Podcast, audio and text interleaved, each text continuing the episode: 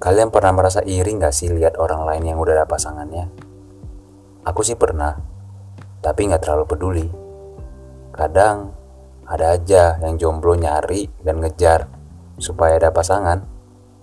Kasian. Kebayang gak sih kalau mereka gak dapat-dapat? Bisa-bisa jadi gila lagi.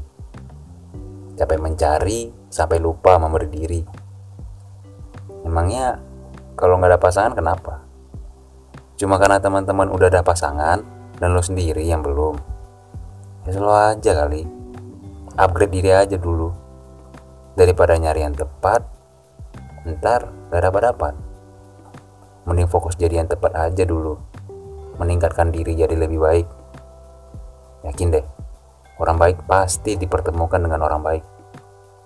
Selamat menyendiri.